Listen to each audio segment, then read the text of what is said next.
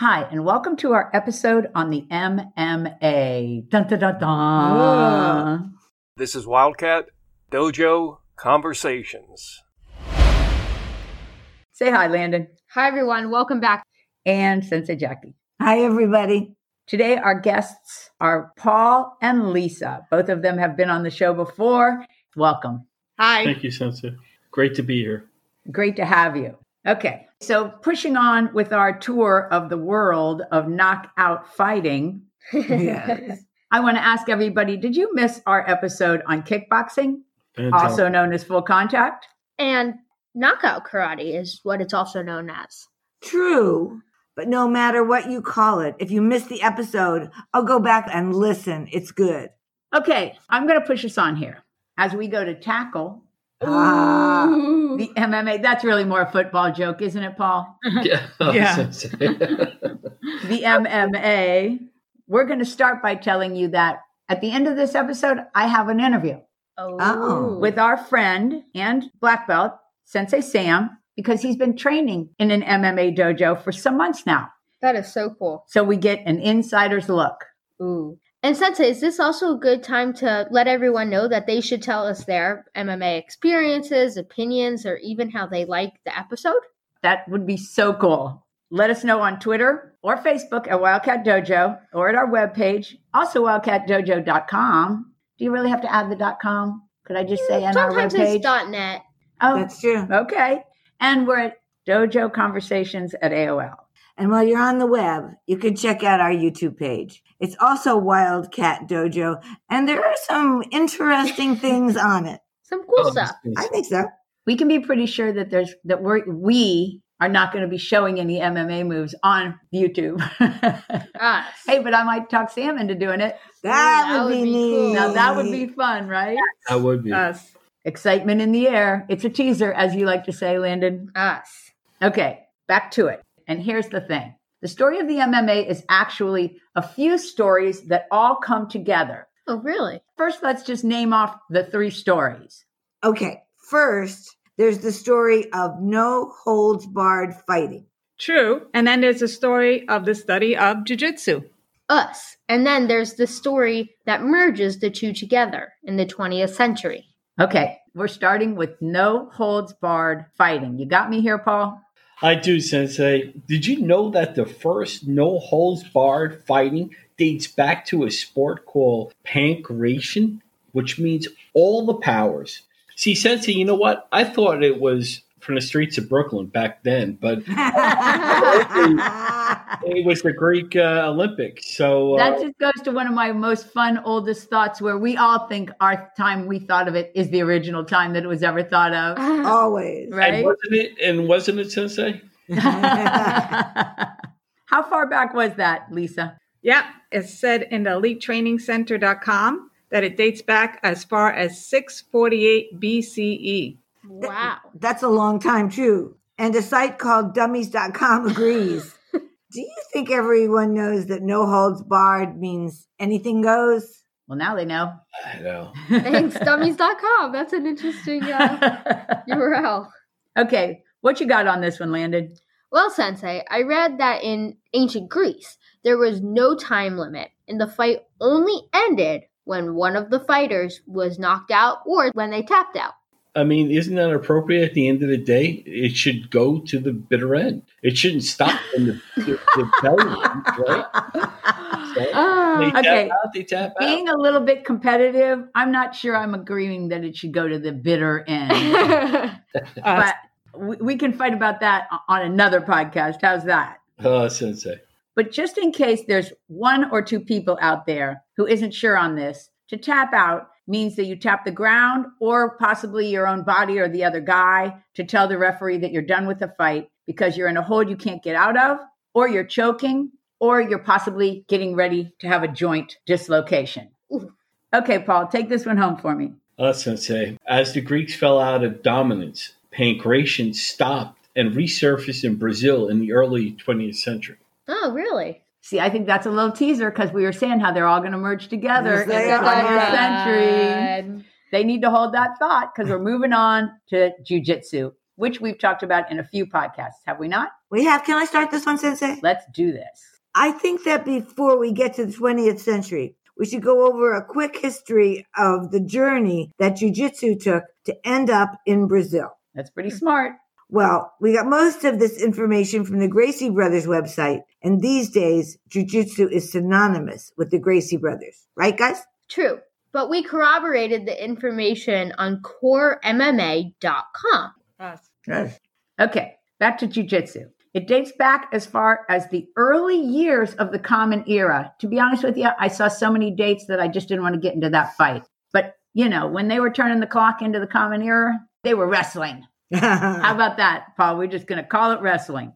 Us.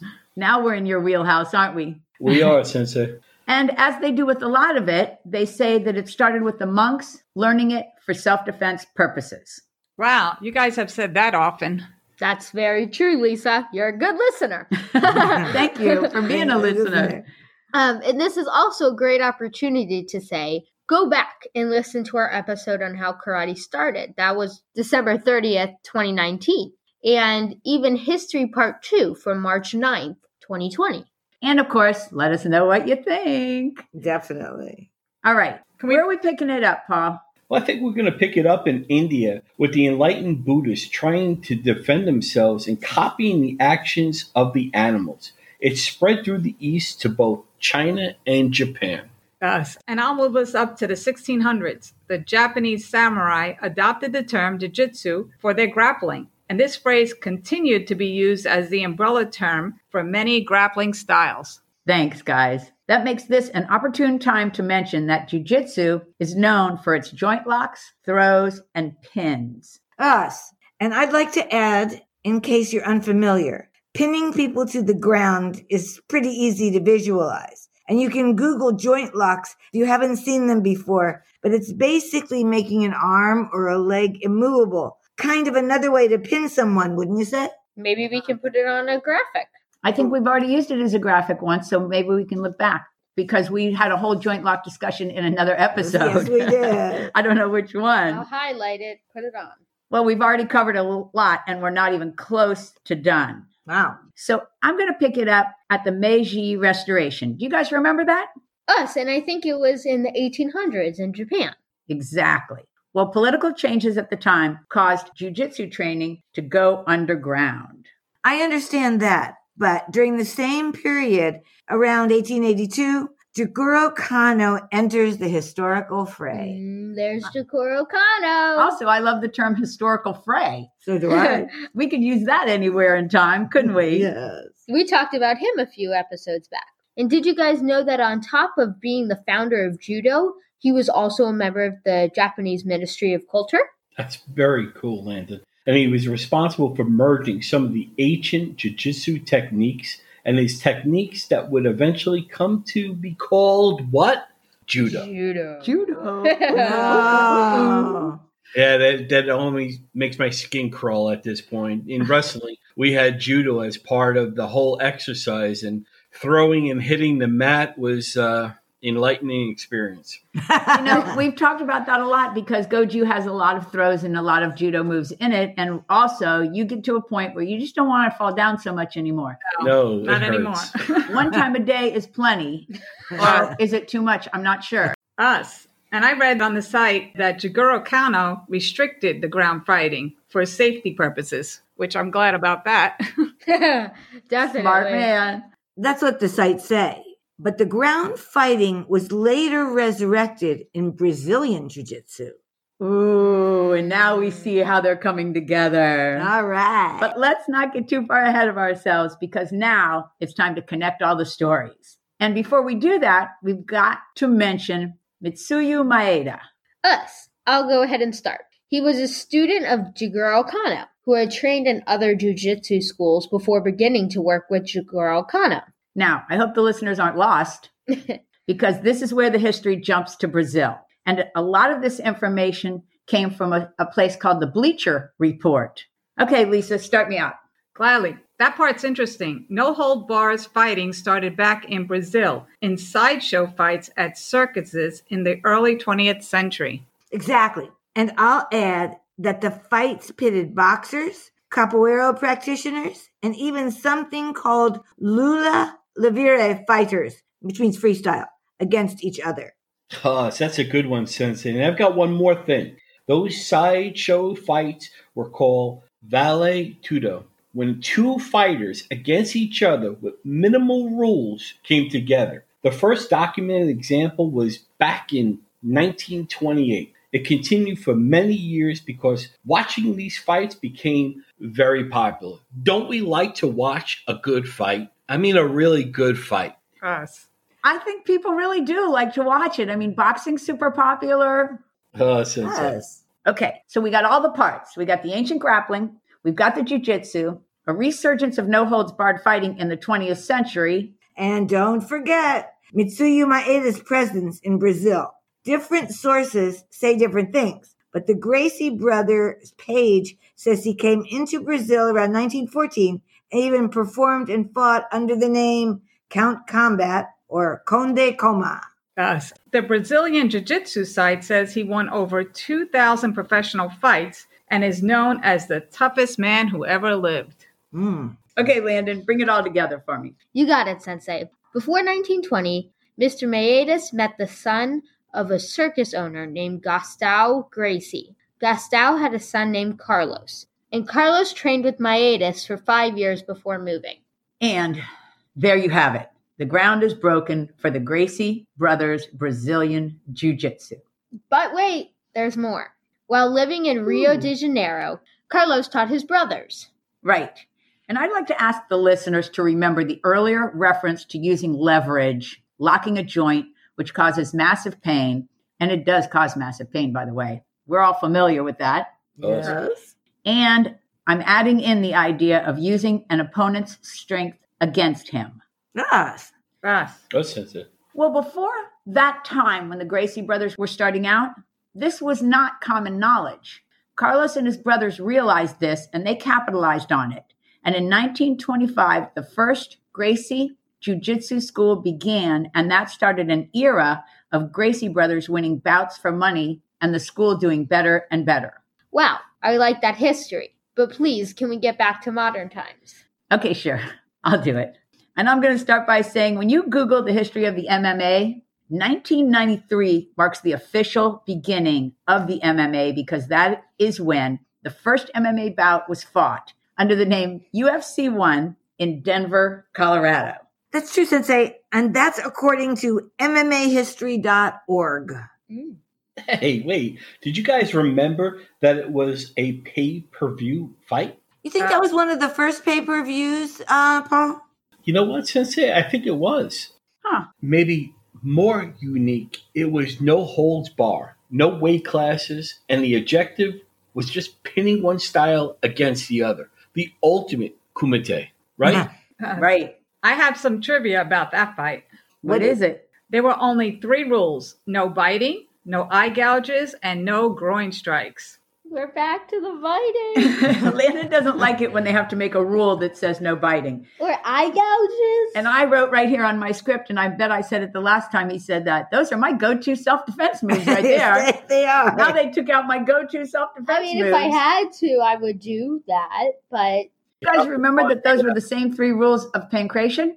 I do remember that. It's just fascinating that those are the 3 rules that went through, you know, from ancient times to now. Anyway, back to 1993. I did watch a recap of that octagonal bout on YouTube. Did you guys check it out? It was so interesting from the fact that it really didn't take long for one fighter to outmaneuver another fighter because the other fighter wasn't prepared for his specialty. Right? Yes. And will you agree, Paul? It was pretty bloody. Oh, it was brutal. Brutal. Exciting at the same time, right? Yes. Okay, so ultimate fighting was established. But from the very beginning, it was so disorganized. One example is that the rules that were beginning to become established changed from fight to fight, venue to venue, and state to state. Oh, Sensei. I've got actually an example. Okay, what you got? In UFC 9, they banned close fist strikes to the head. What's up with that? I mean, come on. What's up with that? What are they? Look, are they slapping each other? I was just thinking about that. Like, and were they allowed to do palm heel strikes to the nose? Or could they do on the back, like in a roundhouse kick, how it's the flat part of your foot, but could it be the flat part of your hand? Just like kind of like a back fist? No okay, fun. Lisa, keep it going because I think it gets even stranger, doesn't it? Yes, it does. In 1996, Senator John McCain called the fights human cockfighting and was almost successful in getting them banned in all 50 states. Really? That was a move by the senator, huh? Uh-huh. And I saw that. And in response to that backlash, the UFC made some rules. That's really it's round-robin time for us. Ooh, I love round-robin time. You know I do. Yeah, it's your style, Sensei. Okay, so who's up first? Oh, Landon, it looks like you. Us. They started having to have judges. Okay, what else did they have, Paul? And time limits. That's interesting. And then they added weight classes. And then that 10-point scoring system. Do you remember that from our full contact episode where the winner of the round got 10 points and the non-winner, the loser of that round, got less? It's cute that Jackie and I don't like to say loser. And as I say that, I'm putting the L on my head with, I hope, the correct hand. Okay. What else do you guys have? What else was added, Paul? I'll add there was no elbows to the back of the head or the neck. What's up with that? I'm hearing a more violence, the better thing from you. I see a trend coming out of you, Paul. I like it. This is getting scary. And no kicking a downed fighter in the face. That's a lot of changes. But still, even with the changes, the company who produced the UFC, which was called SEG, was going bankrupt. So in 2000, a company called Station Casino struck a deal with SEG, and they bought the UFC for $2 million. Wow. Now the UFC is worth $4 billion. Wow. Oh, wow. But at least we've reached the new millennium. All right. And we're in your home state, Paul. We're in New Jersey. Absolutely. Where the State Athletic Control Board adopted a set of unified rules for the mixed martial arts. They were recognized by the Association of Boxing Commissions and cover everything from scoring to round length to close and to fouls. I think we're going to tackle the fouls, aren't we? Yes. And that means more round robining. Us. I'll start off. The foul started with 3, but ballooned to 30. And one is no stomping a down fighter. Duh. Come on now. I know. Paul's mad again. I'm sorry, Paul. I don't want to offend you, but ow. Well, and no vertical elbowing to the face. They call it a 12-6. So think about it like an old analog clock where you're up and down. What do you got, Lisa? And no hair pulling. I'm sure the female fighters were happy about that. Yeah. And I'm saying there are a lot of bald MMA guys out there. Hey, that's okay, Sensei. It's all right. I don't have to worry about the hair pulling anyway. I'm loving the bald thing. What else, Paul? And there's no strikes to the throat of any kind. I don't understand that. Another of my go-to self-defense moves, though. I'm never fighting you, Paul. But I believe, Paul and Lisa, that it is time for us to hear Sensei Sam. Oh, Sensei. So here he is. Hey, Sensei Sam. Thanks so much for being on the show. Thank you so much for having me. Oh, please. I'm a little bit excited here. All right. So obviously I'm super interested in how your karate and your MMA mesh together. So let's start with how long you've been going? Since I've been home from China. So I think around 8 months. I came pretty much immediately after China. But since the coronavirus happened, there was a break in between. Hey, are most of the people who are in the program men between the ages of 18 and 40? That sounds pretty accurate. Do you have a lot of women? There's a few. Do the men and the women train together or do you guys train separate? We train together. So like in karate? Yeah. Nice. Okay. So do you remember what made you look into an MMA school? Yes. So when I was in China, I sparred with one of the other practitioners that was there, and he trained in Sanda, which is Chinese kickboxing. And what happened was that he would attack my legs. These were leg kicks. And the toll that it took on me was like so huge that like I could barely keep going. And that made me realize that I just had to expand my horizons with martial arts, and I couldn't just stick to one. I'd have to experience everything so I can become the best that I could be. That's fantastic to hear. I understand completely what you're saying. Was it helpful to have the karate background when you joined the MMA school? Immensely helpful. Absolutely. You pick up on things usually a lot quicker because you've been doing it for so long. And would you say the grappling techniques that they use are akin to wrestling techniques that you might see at college wrestling? I think that if you have a wrestling background, you're going to pick up on jiu-jitsu a lot easier than if you don't. But they're definitely different. Like the goals of wrestling and jiu-jitsu are different. In wrestling, you're trying to pin somebody down and control their movement, that kind of thing. But in Brazilian Jiu-Jitsu or Jiu-Jitsu, you're trying to like submit that person. So you try to get the most advantageous position, either choke them out or put them into a joint lock or any one of those things. So rather than a full body pin, you're locking just a joint, a shoulder, a leg, just and or a choke.